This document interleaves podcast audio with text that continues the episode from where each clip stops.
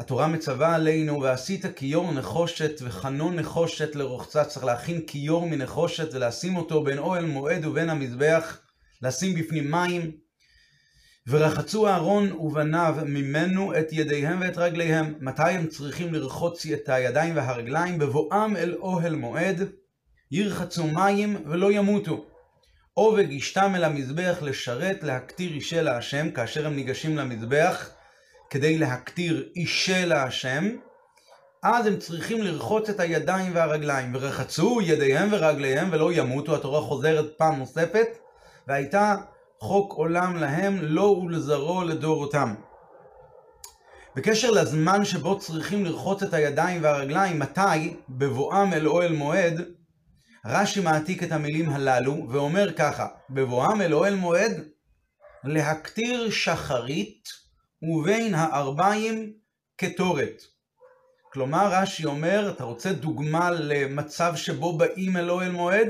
הנה, שחרית ובין הארבעים באים כדי להקטיר קטורת, כלומר להיכנס לתוך אוהל מועד פנימה, לתוך המשכן, ולעשות את עבודת הקטורת על גבי מזבח הפנימי המכונה מזבח הזהב או מזבח הקטורת, או עוד, עוד דוגמה, להזות מדם פר כהן המשיח ושעירי עבודה זרה. רש"י מביא דוגמה נוספת, דוגמה שמחולקת לשניים.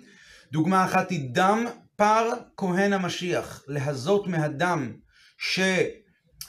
שכאשר הכהן חטא לאשמת העם אז הוא צריך להביא פר, בדרך כלל אדם רגיל על חטאתו הוא מביא כסבה נקבה בת שנתה לחטאת. הכהן כאשר הוא חוטא הוא צריך להביא פר, ואת דמו צריכים להזות פנימה על גבי מזבח הפנימי, או דוגמה נוספת, שעירי עבודה זרה, לו יצויר שהשבטים בטעות על ידי בית דין חטאו והביאו עבודה זרה, וחטאו בחטא של עבודה זרה, הם צריכים להביא שעירי עיזים זכרים, וגם כאן הדם שלהם יוזע פנימה בתוך אוהל מועד, בתוך המשכן. פנימה. אלה הם הדוגמאות של בבואם אל אוהל מועד, ככה רש"י מביא. השאלה שנשאלת היא, למה בכלל רש"י צריך להביא לנו דוגמאות? מה בכלל קשה בפסוק? בבואם אל אוהל מועד, כשהם באים אל אוהל מועד, ירחצו מים ולא ימותו. אם הם ניגשים אל המזבח, הם צריכים לגשת ולפני כן לרחוץ את ידיהם ואת רגליהם. מה הקושי שיש כאן? אז השפתי חכמים טוען שמה שהפריע כאן לרש"י הוא שרש"י סבור שלא מחויבים כאשר נכנסים סתם לאוהל מועד. בשפתו זה נקרא ביאה ריקנית, לא מחייב הביאה ריקנית, אדם שנכנס סתם ללא מטרה לעבודה כלשהי, אז, אז על הכניסה הזו, ללא רחיצת ידיים ורגליים, לא מתחייבים. הוא אומר שככה גם מופיע בגמרא במסכת זבחים, שהביטוי לשרת, שמופיע בהמשך הפרשה, בהמשך הפסוק, או וגישתם אל המזבח לשרת להקטיר אישה להשם, המילה לשרת, זה הולך גם על בבואם אל אוהל מועד. כלומר, בבואם אל אוהל מועד רק לשרת. אבל אם בן אדם הגיע לא לשרת, אזי הוא לא מחויב בעבירה הזו. ככה מסביר השפתי חכמים, ולכן רש"י מביא את הדוגמאות כדי להסביר מתי נכנסים. נכנסים כדי להקטיר קטורת, או לעזות את דם הפר, או לעזות צעירי עבודה זרה, וכולי. זה ככה מסביר בעל השפתי חכמים. אבל הקושי הוא, מניין לא לרש"י את העניין הזה? אם נאמר שזה באמת כוונת רש"י, מניין לרש"י שזה באמת פשט הפסוקים? הרי פשט הפסוקים הוא, ללא כל הפלפולים בגמרא, פשט הפסוקים שבבואם אל אוהל מועד ירחצו מים ולא ימותו, דווקא בבואם, דווקא כשהם נכנסים. על עצם הכניסה גם בלי עבודה, כבר נאמר ירחצו מים ולא ימותו. ואם בן אדם לא עשה את זה, אז, אז זה חמור מאוד, ולא ימותו. בכלל, לאו אתה שומע הם.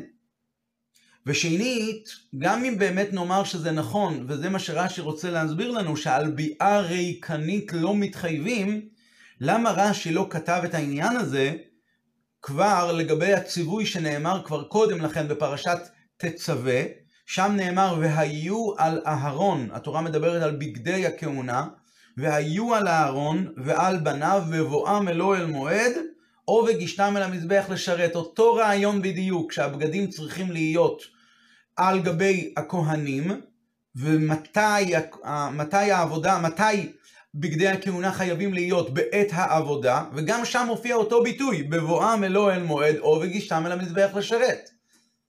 רש"י היה צריך להגיד, בביאה ריקנית אולי לא מתחייבים.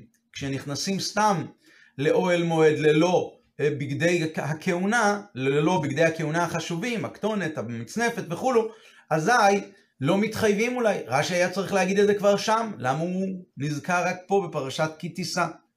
ולאידך, באמת, אוהל מועד זה הרי מקום קדוש.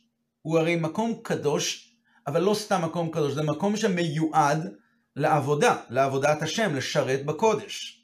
אז ברור מאליו שהציווי, נגיד שבאמת זה מה שרש"י רוצה להתכוון, להגיד לנו שעל ביאה ריקנית לא מתחייבים.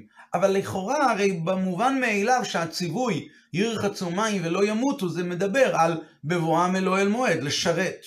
ברור שנכנסים לצורך עבודה. מתי נכנסים לאוהל מועד? סתם לטייל? ברור שנכנסים לצורך עבודה, ועל העבודה הזו אומרת התורה, ירחצו מים ולא ימותו. למה בכלל צריכים ל- ל- ללמד את העניין הזה? שביאה ריקנית לא מתחייבים, זה הרי פשיטה. לכאורה. טוב, זו שאלה כללית על שיטת רש"י, מה שרש"י כאן כותב. אה, עוד כמה דיוקים, לכאורה רש"י היה צריך גם לכתוב אולי בקיצור. אתה רוצה לומר, רש"י, אתה רוצה ללמד את הלומד שבאמת התורה מבקשת אה, לחייב רק אותו אחד שבא לעבוד? אז רש"י כותב, בבואם אל אוהל מועד, לשרת. יש כמה וכמה סוגי שירות. בין סוגי השירות יש גם את עבודת הקטורת. למה רש"י מביא את הדוגמה הזאת? וגם הוא מעריך דווקא בה, הוא מעריך להקטיר קטורת.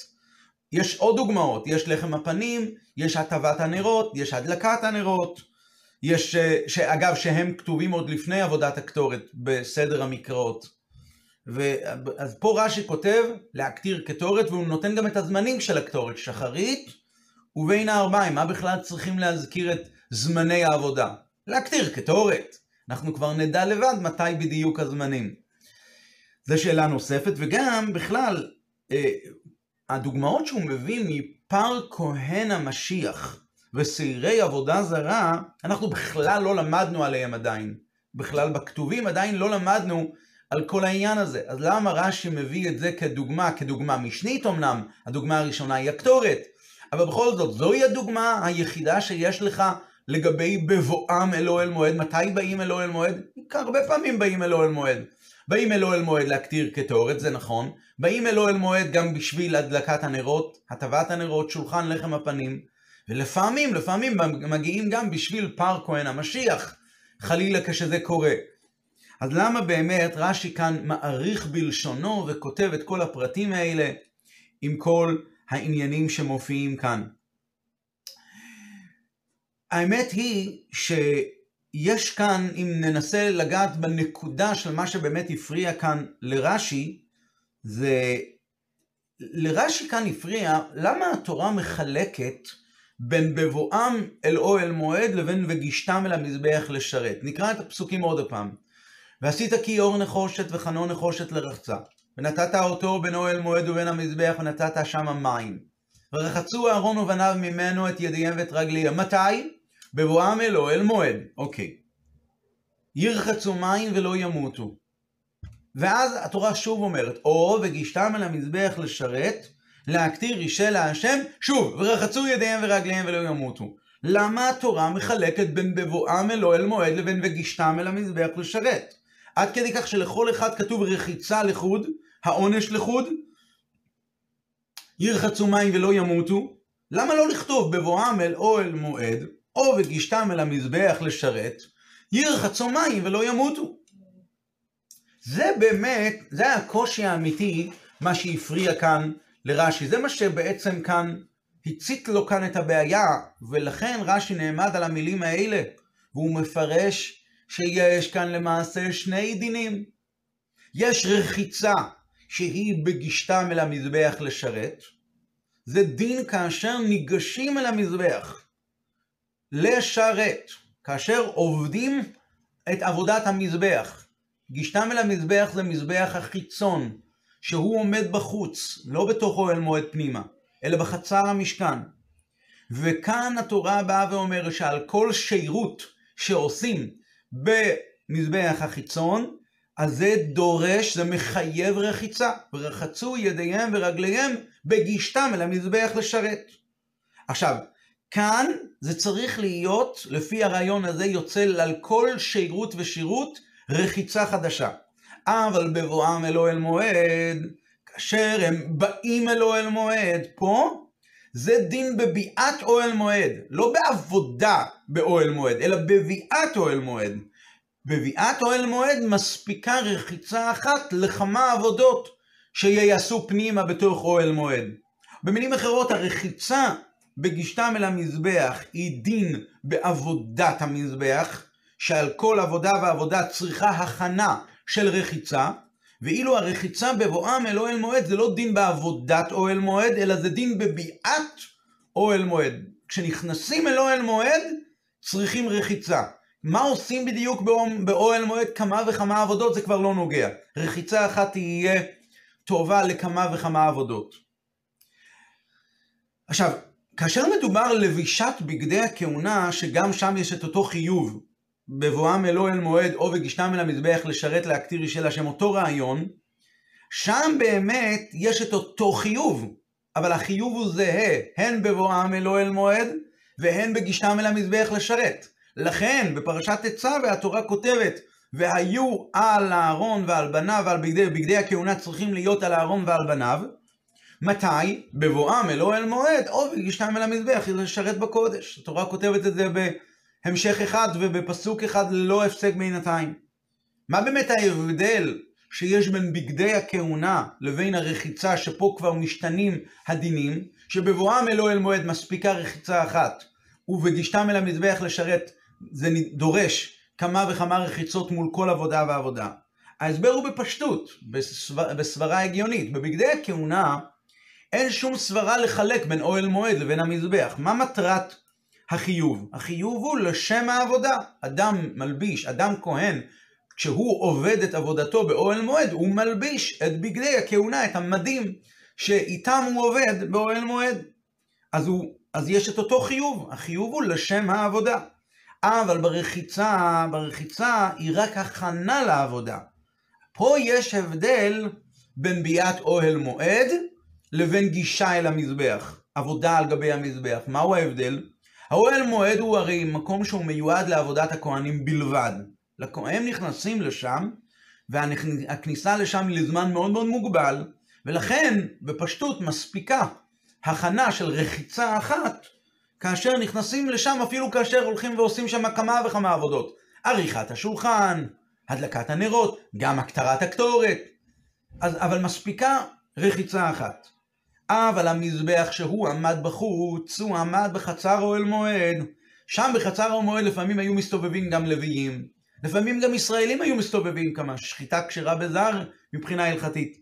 ולכן צריכה רחיצה לפני כל עבודה ועבודה שהיא בגישה אל המזבח לשרת, פה נדרש עבודה, אה, רחיצה, הכנה על כל עבודה ועבודה. עכשיו, לפי זה מובן גם הלשון להקטיר קטורת, להקטיר שחרית ובין הארבעים קטורת. למה רש"י הביא את הדוגמה הזו? שאלנו מקודם, למה רש"י היה צריך להביא את הדוגמה הזאת של קטורת דווקא?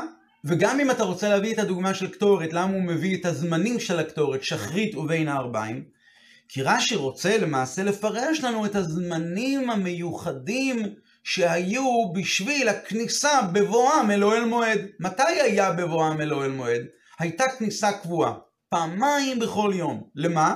להקטיר קטורת. כשהכוהנים היו נכנסים באוהל מועד, בבואם אל אוהל מועד בבוקר, שחרית להקטיר קטורת, ופעם שנייה בין הארבעים להקטיר קטורת. ולכן רש"י הביא דווקא את הדוגמה של קטורת. ולא שאר עבודות כמו הדלקת הנרות. אנחנו נראה בהמשך שלשיטת רש"י זו הייתה העבודה הראשונה של היום. אז הרחיצה שלפני העבודה הזו היא היא זו שפותרת את כל העבודות שהיו לאחריה. לכן הוא הביא את הדוגמה הזאת. אז לפי זה לא הכוונה של רש"י שהוא רוצה להדגיש לנו שהרחיצה היא דווקא לפני הקטרת הקטורת, על אף שהפסוק אומר, עובד ישתם אל המזבח לשרת להקטיר אישה להשם. אבל להקטיר אישה להשם, אישה להשם זה העבודות שהיו בחוץ. בגישתם אל המזבח לשרת. עולה, חטאת, שלמים, נדרים ונדבות, שם באמת זה להקטיר אישה להשם. שם בכל עבודה ועבודה שעושים נדרשת רחיצה. אבל בבואם אל אוהל מועד. מתי באים אל אוהל מועד? כאשר באים לעשות עבודה. מהי העבודה הראשונה של היום? זו הייתה עבודת הקטרת הקטורת. אחרי זה רש"י מוסיף, או להזות מדם פר כהן המשיח ושעירי עבודה זרה. למה רש"י מביא את זה? רש"י מביא מדוגמה נוספת מעבודות שהן לא קבועות. זאת אומרת, רש"י מסביר כאן שיש כאן שני אופנים. יש עבודה, שני, שני אופנים אפשריים לביאת, לבבואם אל אוהל מועד, שהם מחייבים למעשה רחיצה קודם לכן. דבר ראשון, יש את הכניסה הקבועה בכל יום, שהיא להקטיר קטורת. לאחר מכן יש את הכניסה, שהיא לשם עבודה מיוחדת, שזה, פה אין, אין לזה קבע, אנחנו לא, זה לא צפוי, זה קורה פעם ב... ולכן, ואז צריכים להזות, אומר רש"י, הדוגמה הנוספת, להזות מדם כהן המשיח ושעירי עבודה זרה. ואגב, דבר מעניין, למה רש"י לא הביא את הדוגמה של פר העלם דבר של ציבור, אם הציבור כולו נעלם ממנו בגלל אה, בית הדין, לא חטא של עבודה זרה, אבל סתם פר, ואז כתוב שהציבור צריכים להביא פר, לא כסבה נקבה בת שנתה לחטאת, אלא פר. גם הפר פה, דיניו הם זהים לדם של פר כהן המשיח ושעירי עבודה זרה. והשאלה שנשאלת היא, גם פה ההזעה ומתן דמיו צריכים להיות בתוך אוהל מועד פנימה. אז למה רש"י השמיט את הדוגמה הזו? אולי בגלל ששניהם, גם פר כהן המשיח וגם אה, אה, פר העלם דבר של ציבור, שניהם נאמרו בסמיכות זה לזה, אז כבר רש"י הביא דוגמה אחת ולא, אין לו צורך להביא, הרי בכל מקרה הם הושבו זה לזה העבודות של פר כהן המשיח ופר העלם דבר של ציבור, למרות שיש איזשהו פלוס בפר העלם דבר של ציבור, שהוא דבר ששייך לכל הציבור כולו, לעומת פר כהן המשיח, שזה מישהו פרטי. אבל בכל אופן, למה באמת רש"י לא הביא את הדוגמאות של יום עבודת יום הכיפורים, דם של פר ודם השעיר של יום הכיפורים, שגם שם ההזעה שלהם הייתה פנימה? הסיבה היא בפשטות, הרחיצה של הידיים והרגליים של הכהן הגדול ביום הכיפורים היא שונה מהרחיצת ידיו ורגליו שנעשים בכל השנה כולה. הרי כתוב שבכל פעם שהוא מחליף את בגדיו מבגדי זהב לבגדי לבן, וחוזר חלילה, הוא צריך אה, טעון טבילה ושני קידושי ידיים ורגליים. אז בפשטות הוא רוחץ בשביל ההפשטה של הבגדים ולבישת הבגדים, ולכן יכול להיות שיש לזה דין שונה, ומכיוון שזה דין שונה, רש"י לא הביא את הדוגמאות האלה, על אף שבאמת ככה באמת קורה. והתורה ממשיכה ואומרת, ורחצו ידיהם ורגליהם ולא ימותו, והייתה להם חוק עולם לא ולזרעו לדורותם. רש"י אומר, ולא ימותו לחייב מיתה על המשמש במזבח ואינו רוחץ ורגל, ידיים ורגליים. שממיתה ראשונה, זה שכתוב בפעם הראשונה ורחצו ידיהם ורגליהם ולא ימותו, בפעם הראשונה לא שמענו אלא על הנכנס להיכל. שמענו רק על הנכנס להיכל בלבד. אז אה, שוב, המשכיל לדוד מקשה, לכאורה, למה התורה כותבת מיתה לגבי עבודה על גבי המזבח? שאם הוא עושה, עושה עבודה על גבי המזבח ללא רחיצת ידיים, הוא חייב מיתה. אתה יכול לעשות קל וחומר. אם בן אדם נכנס... אה, אה, להפך, התורה, שאל, שאלת המשכיל לדוד יהיה להפך. התורה לא הייתה צריכה לכתוב לגבי כניסה להיכל, והייתי מבין את זה לבד. אם כאשר בן אדם ניגש למזבח, הוא צריך לרחוץ ידיו ורגליו, על אחת כמה וכמה שהוא נכנס למקום מקודש יותר, להיכל. מעניין שהלשון של רש"י הוא הנכנס להיכל. זאת אומרת שאולי משמע שיש חיוב מיתה באמת על ביאה ריקנית גם בלי קידוש ידיו ורגליו, למרות שמקודם הוא אמר אחרת. באמת בהתחלה רש"י כותב לחייב מיתה על המשמש במזבח ואינו רוחץ ידיו ורגליו, שממיתה ראשונה לא ידענו אלא רק הנכנס להיכל. יכול להיות שהנכנס להיכל הוא שונה שעל עצם הכניסה בלבד, גם ללא עבודה חייבים איתה.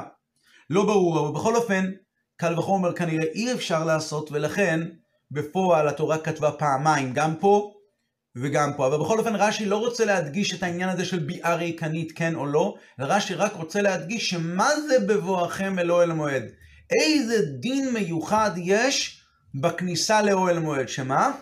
שהכניסה הזו, גם אם אתה עושה עבודות רבות, עדיין אתה יכול לרחוץ רחיצה אחת. לעומת זאת, בגישה אל המזבח, כל גישה וגישה, כל עבודה ועבודה, דורשת רחיצה בפני עצמה. עכשיו, כבר אמרנו שהתורה כתבה עוד לפני את פרשת הכתרת הקטורת בפרשת תצווה, בסוף פרשת תצווה, ושם נאמר, והקטיר עליו אהרון קטורת סמים בבוקר בבוקר, והיטיבו את הנרות יקטירנה. והוא והעלות אהרון את הנרות, את הנרות בין הארבעים, יקטירנה קטורת. התורה באה ומקשרת את עבודת הקטורת, ואומרת שהזמנים הם בהיטיבו את הנרות בבוקר, ובהעלות את הנרות בין הארבעים, אז מקטירים את הקטורת. הלשון הזו, הלשונות הללו של התורה, למעשה יצרו מחלוקת רצינית בין, הר... בין רש"י לבין הרמב"ם. הרמב"ם טוען בהלכות תמידים ומוספים, שהדלקת הנרות היא-היא הטבתם. זה שהתורה כתבה בהיטיבו את הנרות יקטירנה ובהעלות אהרון את הנרות, זה הכל אותו דבר. זה למעשה, לפי שיטת הרמב"ם, הדליקו את המנורה פעמיים, בבוקר ובין הארבעים. בכל יום ויום היו מדליקים פעמיים. אבל רש"י טוען שבהיטיבו את הנרות זה לא הדלקתן, הדלקתן היא רק ובהעלות אהרון את הנרות בין הארבעים. ההדלקה היא רק בין הארבעים בבוקר לפי דעתו של רש"י בה' טיבו. בה' טיבו זה ניקוי הבזיחין, לנקות את כל מה שנשאר מהערב, השמן והפתילה וכולי, כל מה שהיה נשאר מהיום הקודם. לפי זה באמת, לפי רש"י, הדליקו את המנורה רק בין הארבעים. אז עכשיו, שם נבין שרש"י כאן הולך לשיטה שלו, שהוא מפרש שהכניסה לאוהל מועד בשחרית היא לשם עבודת הקטורת. כמו שאמרנו מקודם, להקטיר בבואם אל אוהל מועד, להקטיר, כתור, להקטיר שחרית ובין הארבעים קטורת. למה רש"י לא הביא את הדוגמה של להיכנס להיטיב את הנרות? כי עיקר העבודה במנורה היא באמת, לשיטת רש"י, הדלקת הנרות. הטבת הנרות היא רק הכנה לעבודה, היא ניקוי הבזיחין. מכיוון שרש"י בא כאן להצביע על הזמן הקבוע שבו יש, הזמנים הקבועים והלא קבועים, שבו יש כניסה אל אוהל מועד שמצריכה רחיצת אה, ידיו ורגליו של הכהן, אז מכיוון שבכניסה של השחרית הוא מזכיר את עבודת הקטורת, שזו הייתה באמת בשחרית העבודה הראשונה, אז נכון, בין הארבעים יש עבודת אה, הדלקת הנרות, אבל מכיוון שהוא כבר התחיל להדגיש שהתחלת העבודה, התחלת העבודה של, של שחרית היא הקטרת הקטורת, אז לכן הוא מביא את הדוגמה הנוספת גם שבבין הארבעים נכנסים כדי להקטיר קטורת, כדי לתת לנו את הסימן של הכניסה, מתי היא הכניסה לאוהל מועד. פעם נוספת, הכניסה בבואכם אל אוהל מועד, פעם ראשונה להקטיר קטורת שחרית, ופעם שנייה להקטיר קטורת ערבית. בין הארבעים, על אף שבין הארבעים יש את כמובן הדלקת הנרות שהם נעשו, עבודת הקטורת והעלאת הנרות, בהעלות הארון את הנרות בין הארבעים יקטירנה, הם נעשו בסמיכות זו לזו, לכן רש"י הביא את הדוגמה הזאת, ורש"י כאן צועד לשיטתו. עכשיו, לכל דבר ודבר שאנחנו לומדים בתורה, יש כמובן את היינה של תורה, את הסוד של התורה. וגם כאן בנושא הזה, מה שרש"י כאן מביא כאן, שהיה כאן את עבודת הקטרת הקטורת, וזה הבבואכם, או בגישתם אל המזבח לשרת, יוצא מדברי רש"י שבכל פעם ופעם שהוא ניגש אל המזבח לשרת, הוא צריך על כל עבודה ועבודה לרחוץ את פניו, ידיו ורגליו. מהי המשמעות הרוחנית שיש בעניין הזה? המשמעות של רחיצת ידיו ורגליו היא שיהודי הוא מתחיל לעבוד את עבודת הקודש שלו, והוא צריך לרחוץ את עצמו מהעניינים הבלתי רצויים. זה, זה הרעיון של הרחיצה, להתרחץ. הכוונה היא להפריש את עצמו מהעניינים הבלתי רצויים. אז פה מסתבר שיש הבדל בין הרחיצה לפני ביצוע העבודה על גבי המזבח החיצון, לבין הרחיצה שנעשה לפני שנכנסים פנימה בבואכם אל אוהל מועד, אומר רש"י להקטיר קטורת על גבי מזבח הפנימי. יש כאן מזבח החיצון ומזבח הפנימי. אז בקבלה ובחסידות כתוב שההבדל ביניהם הוא שהמזבח החיצון היו מביאים קורבנות, והמזבח הפנימי היו מביאים קטורת. מהי עבודת הקורבנות? עבודת הקורבנות היא עבודת הבירורים. לוקחים בהמה ומבררים, מזכחים אותה, ומעלים אותה לקדושה.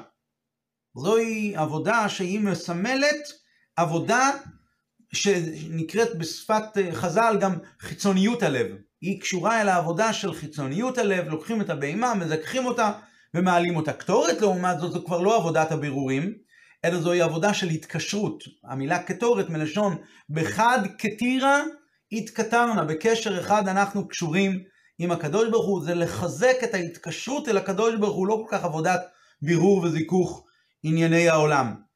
אז, אה, וזה גם כן בתוך האדם פנימה, יש לו את שתי הדרגות האלה של מזבח החיצון ומזבח הפנימי. מזבח החיצון זה חיצוניות הלב, שם נדרשת עבודת הבירורים. מזבח הפנימי זה פנימיות הלב, שם לא כל כך קשורה עבודת הבירורים. מצד פנימיות הלב צריכה להיות עבודה שהיא יותר חיזוק ההתקשרות עם הקדוש ברוך הוא. אז כאן יוצא שבדרגת העבודה הזו של חיצוניות הלב, שיש עבודת הבירורים, שם צריכים, יש חיוב רחיצה, רחיצה משמע להתנער מהעניינים הבלתי רצויים, בכל פעם שהוא ניגש למזבח. למה? כי הוא עדיין משוייך בעצם לתוך ענייני העולם. ומכיוון שהוא משוייך לענייני העולם, אז הוא נדרש להיפרד ממנו. יש עדיין אפשרות של רע. ומכיוון שיש אפשרות של רע, נותנים לו תזכורת כל הזמן. לרחוץ פניו, לרחוץ ידיו ורגליו, לרחוץ, להפרש מענייני, כמה שהוא מתעסק עם ענייני העולם, וענייני העולם יכולים להפיל אותו, אז בד בבד הוא צריך לזכור שהוא צריך לפרוש מהם ולהתרחץ ולהתקדש. אבל כאשר מדובר על מזבח הפנימי להקטיר קטורת, שהעניין שלה הוא חיזוק ההתקשרות אל הקדוש ברוך הוא, פה מדובר על עבודת פנימיות הלב, פנימיות הלב, פה היא עבודה כזו כשבן אדם נמצא כבר בדרגה גבוהה יותר, נעלית יותר מבחינה רוחנית, פה הוא יכול להסתפק כביכול ברחיצה אחת לפני שהוא נכנס אל העבודה הזו, ואז הוא עושה שם כמה וכמה עבודות והכל בסדר. ואז רש"י מביא את הדוגמה של להזות מדם פר אה, כהן המשיח ושעירי עבודה זרה. יש, כאשר יש צורך בתיקון ובכפרה מפעם לפעם, גם כשבן אדם נמצא בדרגה נעלית, שיש צורך בתיקון על עניין מסוים, על דבר בלתי רצוי שקרה, אז שוב הוא צריך לעשות רחיצה נוספת כדי לעשות את העבודה הספציפית הזו. שיהיה לנו שבת שלום ובשורות טובות ומשמחות ופורים שמח.